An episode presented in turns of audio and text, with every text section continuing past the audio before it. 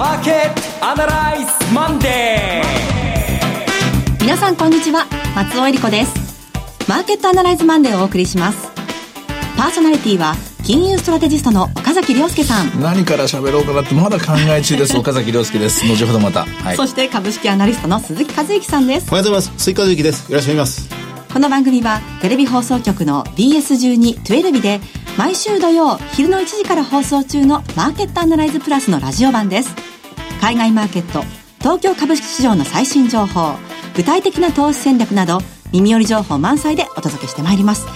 何から話そうか悩む月曜日ですね。何もなかったら本当は桜が咲いたという話からいこうかなと思ったんですよ。はい、だけどえっ、ー、とね正直あれ？と思うぐらい今日安く始まってるんですよね、はい、この安く始まってるっていうところがもう今週の一番のポイントになるかなと今はそんなふうに思ってます、うん、この裏にあるのは何でしょう、ね、いや今週はやはり天下分け目の FOMC などがアメリカでありますので、はい、神経質なスタートになるのは日本もアメリカもそうですよね、うん、それは覚悟してたんですけどね。そうですね、うん、また国会ではまた森友問題で揉めているというやっぱりそうだそういうふうに結論付けざるを得ないなじゃあちょっと腹を決めてそこから話そうかと今思います。わかりました、はい、それでは番組を進めていきましょう。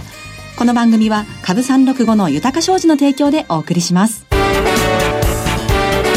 今週のストラテジーこのコーナーでは今週の展望についてお話しいただきます。日本株にとって良くない環境が続いていることは事実だと思います。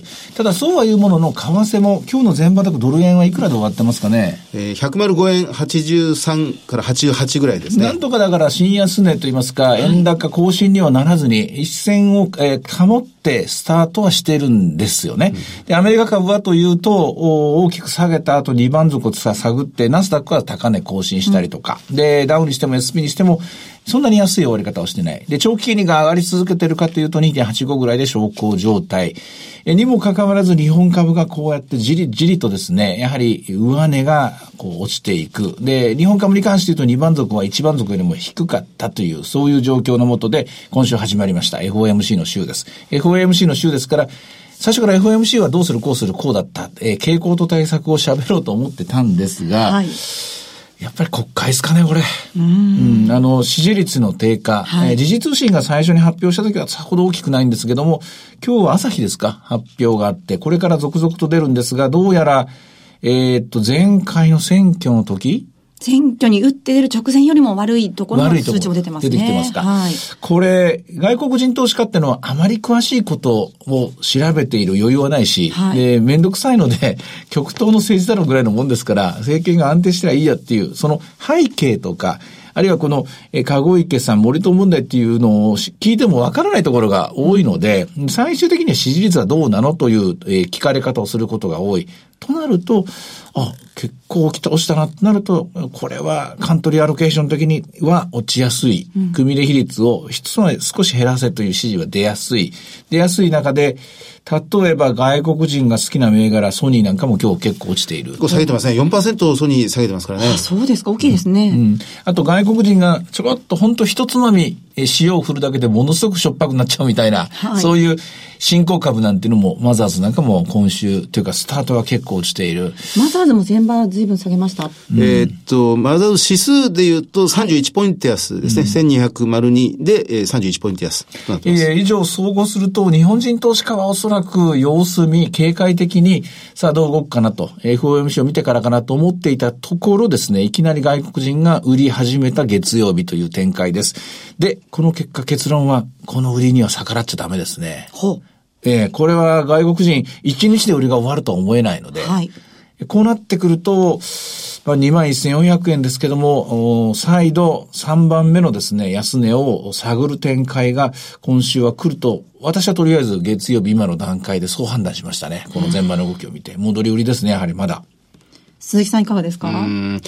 そうですね。あの、トランプ大統領の閣僚人事で揺らいでるとか、まあ、先週まで盛んに行われていたようなことが、少なくとも今週月曜日何もなく、まあ、一応今のところ不安定ながらも、無難に始まってもおかしくないような状況ではあるんですが、先週金曜日の引き跡ぐらいから今日にかけては、なんか不安定な動きが増幅してますもんね。うん、その分、なんだかやっぱり嫌な感じがしますね。まあ、やっぱ国会が結局何も動いてないわけですよね、今。そうですね。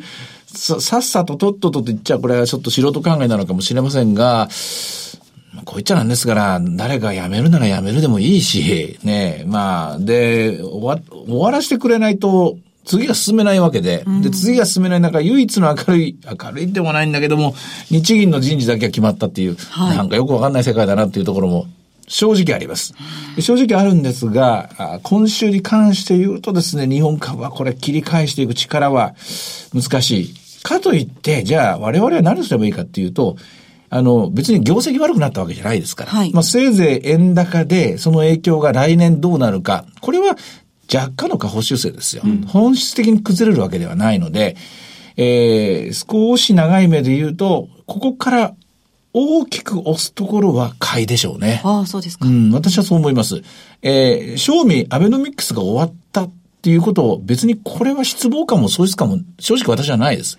とっくの通り終わってると思ってるし、アベノミクスっていうのは、ただの金融緩和だと私は思ってるし、で、金融緩和は変わらないと思ってるし、ということは、ここで大きく押す。で、まあ、外国人投資家が売る。そこは PBR1 倍近くまでいろんな銘柄が、あるいはもうそれを割ってるものが出てくる。こうなってくると、久しぶりに、えー、1年前の北朝鮮問題が出た時以来ぐらいですかね。それぐらいの掘り出し物が出てくる、うーそういうゾーンに入ってきたのかな。まあ簡単に今週出るか来週出るか分かりませんけどね。それが見えてくるんじゃないかと思いますけどね。おーあの、トランプ大統領の話もありましたけれども、そういえばあの、鉄鋼アルミニウムに対する関税の適用開始というのが、えー今週23日からなんですよね。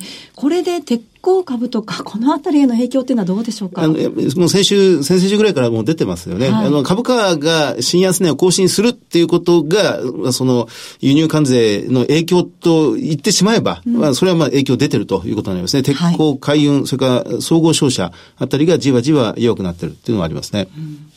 ただ、あの、で、選挙対策だと言われて臨んだ、その、ペンシルバニア下院補欠選挙が、これが、それほど選挙対策になってないっていう事実もありますね。負けちゃったんですよ。そうですね。しかも、で、ペンシルバニアっていうのは圧倒的に共和党が強いところで、ただ面白いのはその民主党の人も共和党っぽいこと言ってると、い、うのも面白くて、結局二大政党による戦いっていうのの構図が、やっぱもうアメリカは壊れてるんだな、あれは壊れつつあるんだなというふうにも思いますね。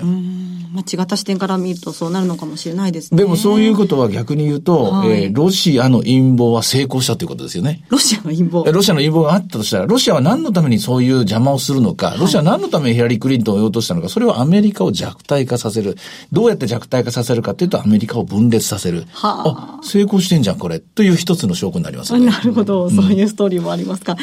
えーさて、FOMC の方の話も伺いたいんですけれども、こちら、パウエル FRB 議長の会見も出てきますが、どんなコメント出てくるでしょうか？えっとね、まずね、6回目、FOMC の傾向と対策を一つ言うと、はい通常 FOMC 前の1週間っていうのは株も、えー上昇し、長期金利も上昇する。はい。あれ、じゃあちょっと反したことがもうすでに起きている。うんとね、超、えっ、とね、過去5回はね、そんな風に動いてます。はいだいたい両方動いていく。つまり、明るい未来が待っている的な。つまり、金利の引き上げ、政策金利の引き上げは、これはいいことなんだと。アメリカの景気が強いから引き上げるんだ。正常化に向かうから良くなるんだということで、金利が上昇しながら株が上昇していくと。はいこういうパターンなんですね。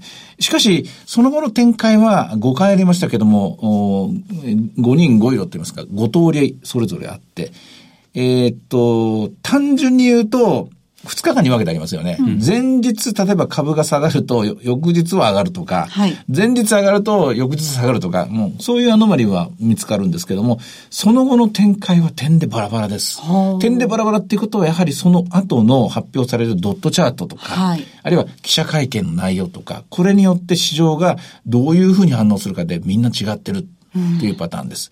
で、もう一つ面白いのは、やっぱり株が1.5%ぐらいかな、下がっちゃうと、金利は今までは上げるのを、上がるのをやめました。はい。もう上がるの、もうこれ以上上げちゃいけないみたいな感じで。で、今回の場合もそれが、えその今までの、まあ、緩いルールが起きるのかどうかが、あの、FOMC5 の展開です。で、で、記者会見とドットチャートは、それぞれドットチャートのそのポイントがずれてるか、上がって、情報修正されてるかどうか一つ目。えそれこそどんどん金利が上がるかどうか。この間、12月の利上げの後、1月の30か31日に FOMC のあの時の議事録が出た時に、あの、ファーザーっていう言葉が使われて、FURTHER ですね、ファーザー、さらなる利上げみたいなことが書かれて、あれ結構、ドキッとしてるんですよ。どんどん金利が、日本語に言うと、どんどん上げてきますよ、みたいなニュアンスだったんで、あそこから金利が全部上がり出してるんですね、1月31で。今回、先行きの金融政策に対して、ああいう言葉が文言がつくかどうかと、あとは記者会見の中で、そういう配慮ですね。あの、今までのイエレン議長だったら何か問題があればいつでも、あの、金利の引き上げのスピードを遅さ、遅、えー、遅くさせるとか、うん、あるいはバランスシートの縮小もグリップを緩めるとかっていうのが、そういう注釈がついたんですけども、この注釈をつけるっていうのは何でもそうですけども、アドリブですから、はい、えらい難しいんですよね、言葉の選び方。うん、そのあたりのところ、パウエル審議長がうまく言葉を選べるか、ボキャブラリーですね。ここにかかってるんじゃないかと私は思います。弁護士さんの技術って、そこは実は強かったりするんでしょうが、ただ、FRB 議長としての技量って初めてですからね。あのね、弁護士さんとか法律で言うと、あまり多く現地をたくさん言葉を、できるだけ使う言葉を少なくするっていうのが多分作戦じゃないですか。だけど、議長とか、社長とか、リーダーっていうのは、できるだけ多くの言葉、できるだけ多くの期待を与えなきゃいけないっていうわけでしょ。逆ですね。逆だと思うんですよね。そこのところをですね、彼が使い分けるかどうか、世界中が固唾を飲んで見守る一週間になりそうです。これが21日ということです。えっ、ー、と、3月21日と言いますと、東京株式市場は春分の日でお休みなんですよね。こういう時にね、FOMC ですからね、ねやはりこれ、まあ、しょうがないです。しょうがないって言ったらあれですけども、はい、クリック株365しっかり頑張ってくれよと。そうですね。クリック株365はいつも通り日本時間の翌朝22日の朝5時まで取引ができると、ね、東京金融取引所の取引所のこと聞いてるかな？ちゃんと、ちゃんとおかしくれよというやつですね。はい、そうですね。さて、その株365の動き見てみましょうか。現在1万、2万1592円です。はい、高値はやっぱり675円から始まって742円まで上がったんですが、ここも急速に値を下げて、一時は421円まで下がりました。うん、えー、5番が始まる前にね、日銀の ETF の観測もありますから、592円まで戻して、えー、前半が終わっているところですね。はい。それからちょっと為替ももう一度伺っておきたいんですけれども、ユーロの方が129円となってきましたね。あら、そうですか。あ円度っぽ高ですね。えー、ああ、まだまだ東京の売り物っていうのは続いてるのかな。もしくは東京の売りがあること、これが話題になったんで、はい、ここで AI が東京時間は売りから入るみたいな、はあ、そのモデルが走ってるのかもしれませんね。そうか。AI が動いてるわけですね。わ、うん、かりました。えさて、いろいろ展望していただきました。今週末土曜日には午後1時から放送します。マーケットアナライズプラスもぜひご覧ください。また、Facebook でも随時分析レポートします。以上、今週のストラテジーでした。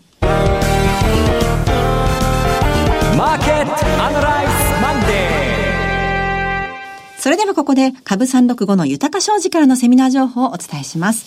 豊か商事資産運用セミナー in 千葉が開催されます。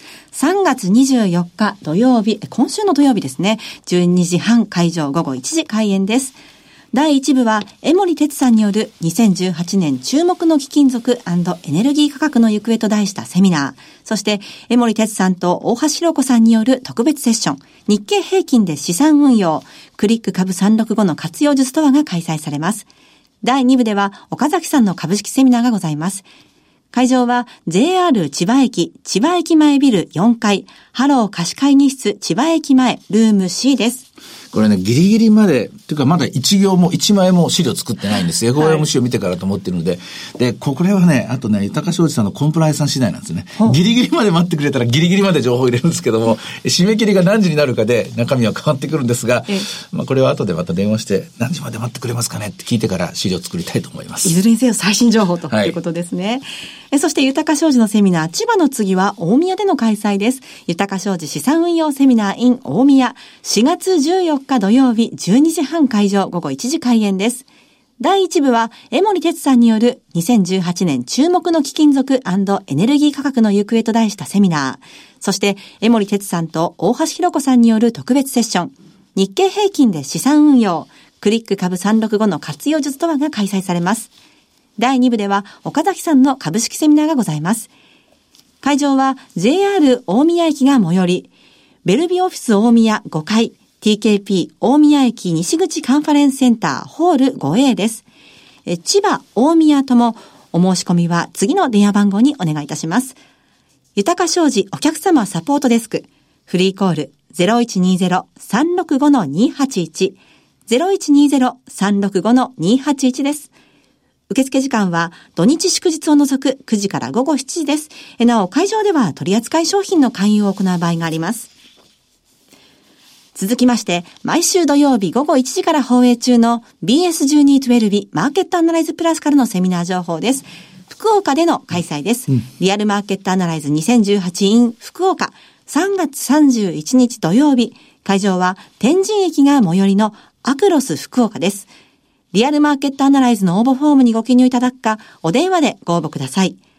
電話番号は0120-953-255 0120-953-255です。え締め切り本日となっております。お電話の方は0120-953-255へお電話ください。これパネルディスカッション今度矢島さんを私の位置に座らして、はい矢島さんバーサスえマーケットアナライズスタッフという、こういう構図でやっても面白いかもしれませんよね。あの、ゲスト、八島康秀さんにお越しいただきますんで。はい。お待ちしております。えそしてその次なんですが、初めての岐阜での開催です。リアルマーケットアナライズ 2018in 岐阜。4月7日土曜日。会場は JR 岐阜駅が最寄りのグランパレホテル駅前会議室です。マーケットアナライズプラスのホームページから、リアルマーケットアナライズの応募フォームにご記入いただくか、お電話でご応募ください。電話番号は0120-935-199 0120-935-199です。締め切りは3月26日月曜日です。そしてその次は神戸です。リアルマーケットアナライズ 2018in 神戸4月21日土曜日。会場は JR 三宮駅が最寄りの神戸国際会館セミナーハウスです。番組ホームページからリアルマーケットアナライズの応募フォームにご記入いただくか、お電話でご応募ください。電話番号は0120-935-159 0120-935-159です。締め切りは4月9日月曜日です。えー神戸の皆さんもちろん、関西の皆さん、ふるってご応募ください。そして最後はテレビ番組のお知らせです。いつでも全国無料の放送局 BS1212 では今日夜6時から中国ドラマ三国志超雲伝最終回を放送します。総制作費40億円が投入された本作。甘く切ないラブストーリーとともに三国志における有名なエピソードを緊迫感あふれる映像で描き出し、歴史ファンも楽しめる内容です。ラブ刺激の要素をプラスし、女性も楽しめる美しき三国志、ぜひご覧ください。チャンネルの見方がわからない方は、視聴者相談センターへお電話ください。オペレーターが視聴方法をわかりやすくお教えします。03-5468-2122 03-5468-2122 BS1212 視聴者相談センターまで。フォローアップアナライさあ、今週の鈴木さんコーナー、注目企業を鈴木さんに伺います。はい。あの、銘柄なんですが、えーっと、銘柄コード4704の、はいえートレンドマイクロです。もうトレンドマイクロ、もう知らない人はいないぐらい、ウイルスバスターという、このパソコンセキュリティソフトで有名な、はいえー会社ですよね。えーまあ、もともとはアメリカの会社ではありますが、えーと時価総額が8500億円ぐらいです。結構大きいですね。売上1700億円。えー経常がだいたい440億円ぐらい。で、ROE16%。で配当利回りが2.5%ぐらいありますので、結構配当を手厚く出している会社ですね。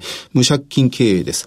であの、もう言うまでもなく、その、コンピューターセキュリティの需要というものは、もうこれからますます高まっていくとはいいうことですね。でピョンチャンオリンピック、パラリンピックはもう終わりました。そうですねですから、いよいよ、その、来年のラグビーワールドカップ、はいう日本で開催。で、2020年東京オリンピックということになりますが、要はあの、パソコンという個人のセキュリティではなくて、要は社会のインフラそのもののセキュリティが、まあ、これから、まあ、守られる、あるいは攻撃から防いでいくということなんだろうと思います。で、トレンドマイクロは、まあ、個人向けのウイルスバスターも、まあ、とても有名ではあるんですが、むしろそれ以上に法人向け、はいまあ、世界ナンバー3の、その、セキュリティ会社でありますので、法人向けの需要が、これから根強くずっとこう、息長く立ち上がっていくんだろうなというふうに思います。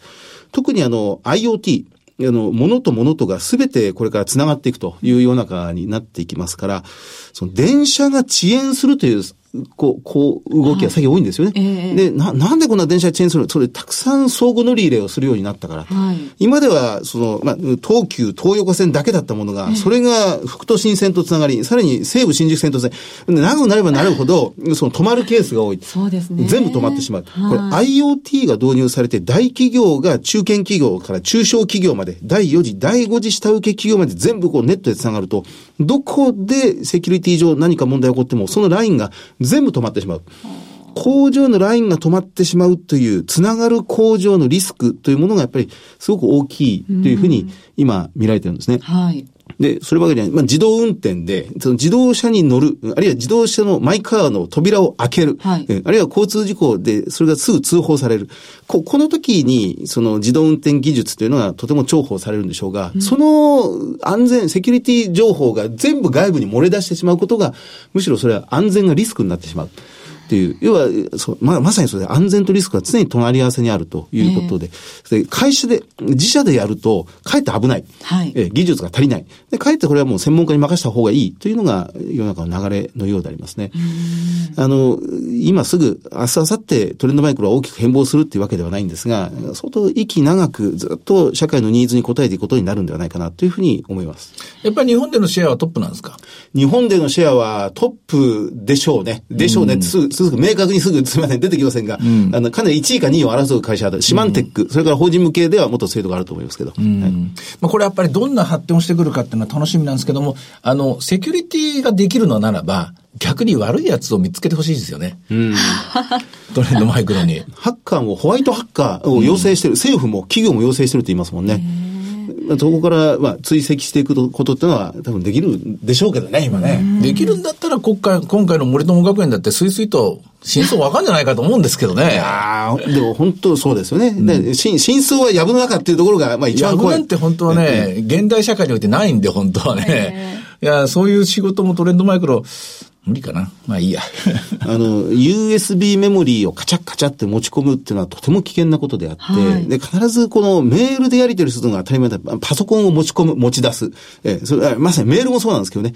で、全部ローテクなところ、ハイテクのように見えて、ローテクなところに全部このセキュリティホールがあると見られてますから、やっぱり世の中、もう難しくなってきますね、ますます。ええいや、もう、ただでさえ疎いところなんですけど、えらい進化を遂げてるんだなっていうのを。とは言いながら私は相変わらず手ぶらで、スマホ一つでメモも取らずに紙切れをポケットに入れて喋ってるっていう毎日ですけどね。いや、それが一番いいです。全部頭の中にあるっていうのが、これがもうベストなんですが、えーなかなかなくて持ち歩いて、外付けハードディスクなんとか一番危ないですよね。うん、なるほどね。まあ、社会インフラをこれからね、ラグビーワールドカップ、それからオリンピックに向けて整えていかなきゃいけないという状況の中で、ますますこう、活躍の場が広がりそうですね。まあ、コインチェック、仮想通貨で大きな問題があったばっかりですから、そうですねえーもうありとらゆるところで必要になってくる技術ですね。ということは、時代のニーズはますます高まる、そういう企業であると。そうですねこういう結論ですかね。はい。今週の注目企業でした。